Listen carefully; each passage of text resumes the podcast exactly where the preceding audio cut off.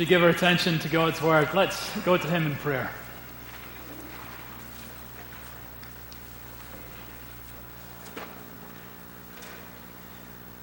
Father, so many things about this season give us cause for celebration. And there is also much about this season that should give us cause for great urgency. And I pray, Lord, that during this time, as we spend just a few moments reflecting on your word, that you would come, the power of your Spirit would open our eyes, open our ears to see the gospel and sense the urgency that comes with Jesus. Be with us to make it so, we ask in his perfect and matchless name. Amen. I want to share with you this evening, this Christmas Eve, a meditation, a reflection upon the heart of Jesus. Meditation upon the heart of Jesus. Meditation that comes from reflections upon just one verse in the Scriptures. 1 Timothy chapter 1, verse 15. 1 Timothy 1, 15, where we read, The saying is trustworthy and deserving full acceptance. Christ Jesus came into the world to save sinners, of whom, Paul adds, I am the foremost. The saying is trustworthy and deserving full acceptance. Christ Jesus came into the world to save sinners. A meditation on the heart of Christ. As we do that, let's begin by listening to our own hearts. And I don't mean that in a spirit, vague, sort of quasi spiritual, vague way. I mean, literally, let's listen to our own hearts. Find your pulse. Find your pulse. You can't find it, you're probably not dead. Don't worry. Right. Hold on to that pulse while I'll give you a few facts about the heart. The heart begins beating just three weeks after conception. Three weeks after conception, in the mother's womb, the heart begins to pump. By 12 weeks, it will pump 60 pints of blood throughout the body. Uh, the adult heart beats around 72 times a minute. This adds up to being about 100,000 times uh, a day, uh, 3.5 million times a year, 2.5 billion times in a lifetime. Uh, uh, this is my favorite one. Um, you'd have to turn on the kitchen faucet all the way for 45 years to equal the amount of blood that your heart will pump in a lifetime. Greatest heart fact of all. Greatest heart fact of all. Are you ready? God took to himself a human heart so that he might gather many human hearts for himself. God took to himself a human heart so that he might gather many human hearts for himself. Let's begin then our reflections upon the heart of Christ. Beginning at this Christmas time with the fact that the divine heartbeat starts. Divine heartbeat starts. As our verse says, Christ Jesus came into the world. Imagine the great condescension that this is for Jesus himself to come from heaven to dwell amongst us. Never before had such an ocean been traveled. Never since has such a divide been crossed, and never again will such a gulf be traversed. He came from the glory of heaven to the shame of earth. He came from the paradise of heaven to the shame of earth. He came from the beauty of heaven to the shame of earth. He left the orchestra of heaven, exchanging it for the rhythmic beat of humanity. The divine heartbeat starts as Christ Jesus enters into this world. Three weeks after his conception, his heart began to beat. Within 12 weeks, it pumped 60 pints of blood across his body. It beat 72 times a minute, 100,000 times a day, and 3.5 million times a year. He didn't make it to 2.5 billion. His life was cut short, but the heartbeat began. What's the point? What's the point of this divine heartbeat in our world? The point is that the God of the gospel, the God of the Bible, is not distant. He is not detached. He is not remote or removed. He is not alone or aloof from us, his people. Bette Midler sang that God is watching us from where? A distance. Watching us from a distance, ensconced in some ivory tower where he is somehow blind to the guns and the bombs and the disease and the famine and the pain and hardship of this world. That is not the God of the gospel. The God of the gospel has a heartbeat. The God of the gospel has drawn near to us. And this is what we celebrate at Advent that Jesus is here, that God is with us. It is the theme of the scriptures. It is the theme of the gospels. Take Matthew, for example, begins in chapter 1 with this statement that we should call Jesus' name Emmanuel. He should be called Emmanuel, which means God with us. The heartbeat is here, the heartbeat is with us. Matthew's gospel closes with the words of Jesus Surely I am with you always to the very end of the age. Call me Emmanuel because I am with you, and know that I am with you now and forever until the very end of the age. This theme that God is with us is a central theme of Advent. And I want us to stop and reflect for a moment together. What is the present value of His presence with you? What is the present value? What, what good, what benefit is it bringing you to know that He is present with you? See, I'm concerned on this Christmas Eve that we not think of Advent, of Christ's arrival, as a mere historical event as if we are commemorating the days of long ago when grand and great things happened. Yes, as a fact of history, these grand and great things did happen. But we are not a people who merely commemorate things that happened in the past. We are uh, Emmanuel, God with us. We are celebrating things that are happening in the present. I'm concerned for us not to think of it as history. I'm concerned for us not to even content ourselves with uh, the, uh, the theology of it Uh, where we can be very refined and correct in our understanding of the incarnation and of Christ and his different natures united in one person, and where we can give the catechism answers and, and know that he was fully God and fully human. These things are good and right and true. But the point of the incarnation was not merely to give us a theology lesson, he is with us. Present value of his presence with you. Have you tasted that? Or is it mere history and theology? I remember when I was uh, six or seven years old, I, I, don't really know how old, just a wee boy, walking into my parents' bedroom one morning. My father was still asleep, and I climbed into the bed with him, and I lay my head upon his chest and spread myself out. And I remember a few things about that moment. First of all, I remember he was really warm. It was just a kind of comfortable feeling. I also remember that he was breathing, and he was breathing slowly. You know, when you're a child, you breathe kind of, right? Kind of breathe like a dog, right?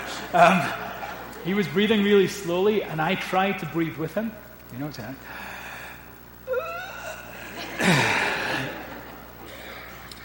and I remember clearly his heartbeat, the warmth, the breath, the heartbeat, the sense of peace and security of that moment. You understand that the divine heartbeat has started. Christ is with us. He bid his first disciples to come. Remember, John chapter 13, after he had washed their feet, John came and leant upon his chest. What did John hear? I'm sure he felt the warmth. I'm sure he heard the breath, and he also heard the heartbeat, and he knew Jesus is with us. God is with us. And as he invited his first disciples into his presence, so he invites us to come into his presence, to bring our real selves into his presence, not for a history lesson, not for a theology lesson, but to lay our heads upon his chest and know that he is here and know that he is with us. To know that God is near. To know the heartbeat has started. God is with us.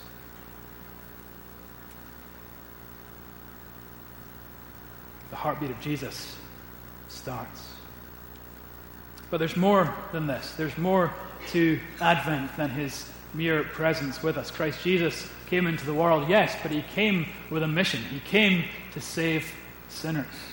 When you think of his presence here on earth, when you think of his, his, his Emmanuel status, the fact that he is with you, uh, don't confuse yourself and think that he is with us in the same sense that our, our relatives have maybe come to visit us now. They are here and it's good to see them and we celebrate and we exchange presents and we have hugs and we drink wine and we enjoy one another. And that's a good thing. Do all of those things together this Advent. But Jesus Christ didn't just come for his heartbeat to begin.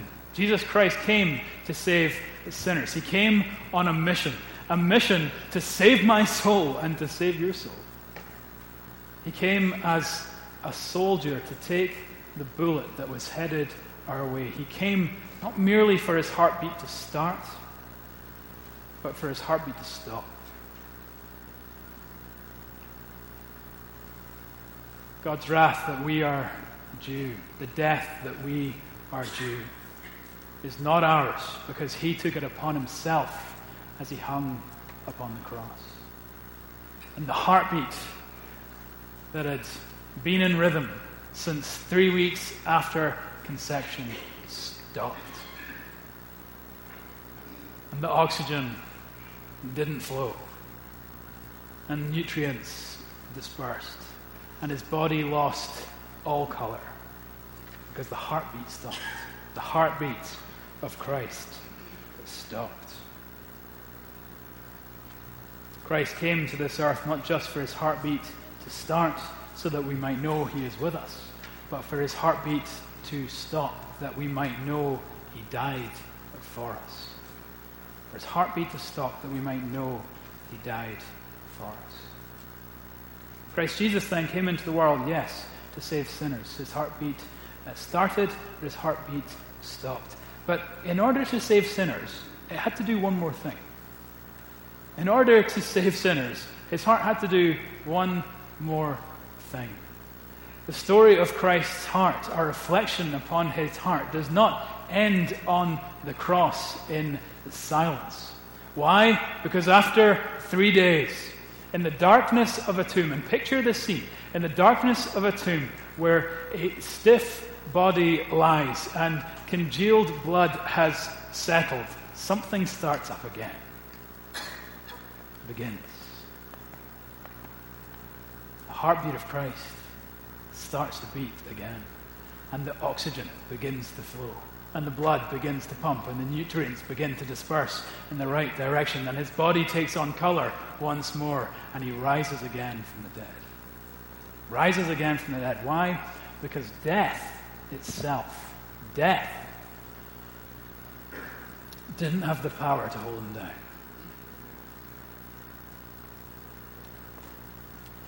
Death had no victory over him. Death's sting was not sufficient for him.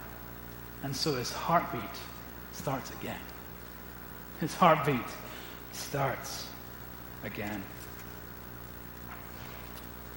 It's often said, and preachers often say, that we're all a heartbeat from eternity. We're all a heartbeat from eternity. I never know how to feel about that. I feel it's a little bit scaremongering, you know. You could die on the Beltway tonight. And, you know, there's a real sense in which life is fragile, okay, and I don't want to downplay that. However, I think uh, metaphorically it's equally true. Life goes by in a heartbeat. Our days disappear and they seem but a flash, but a moment, but a heartbeat. I am struggling to come to terms with this as the dad of a baby girl who apparently is now 11. And I don't know, how, I don't know when this happened. I didn't give permission. Um, and some of you parents out there, tell me how to stop this. Okay? The years flash by, they disappear. And they go past as in a heartbeat. Heart, uh, eternity is a heartbeat away, whether literally or metaphorically, it is true. And each of us must prepare for that reality. Not for that possibility, but for that reality. And I put to you tonight that it's not enough to understand Christmas. It's not enough to understand the truths of the gospel. Jesus came and his heart beat so that he's with us, and it stopped so that he would die for us, and it started again so that death might be defeated. It's not enough to understand. It's not even enough to enjoy these truths. On a night like tonight, we enjoy the beautiful music. We enjoy the singing of the songs. We enjoy being one another with one another. We enjoy uh, the message of Christmas. It's not enough to understand it. It's not enough to enjoy it. I put to you that it's not even enough to be moved by it. Far too many people have sat under the preaching of the gospel and felt their hearts stir and then left, never to think of it again. It's not enough to understand. It's not enough to enjoy. It's not enough to be moved. It's only enough when you accept it. The saying is trustworthy and deserves full acceptance that Christ Jesus came into the world to save sinners. At Advent, it is only enough to accept this message. How do you accept this message? You accept this Jesus. You reflect on his heartbeat and you say, Lord Jesus, your heartbeat began so that you be with me. And it stopped so that you die for me. And it started again so that I need not fear death. So I come to you and I recognize the mess of my past and the brokenness of my present and my fears for the future. I recognize that I need forgiveness. And I recognize that you are the one in whom forgiveness is found. A great urgency for us to accept this gospel. And the meaning of Christmas is found in our acceptance of this Savior. I pray to the Lord that He would forgive me. And I find peace in knowing that the Savior is here. Do likewise with me just now.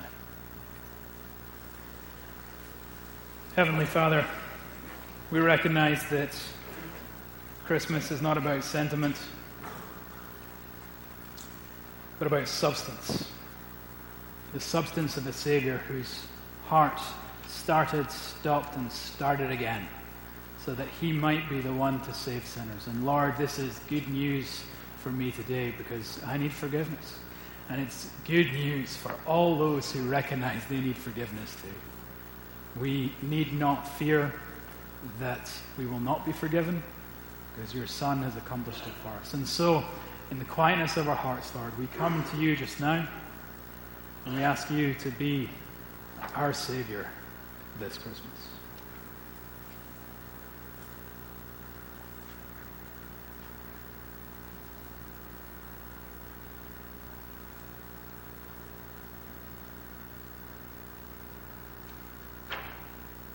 Lord, we thank you that we come this Christmas Eve in the name of Jesus, who came into the world to save sinners like us. We pray in his perfect name. Amen.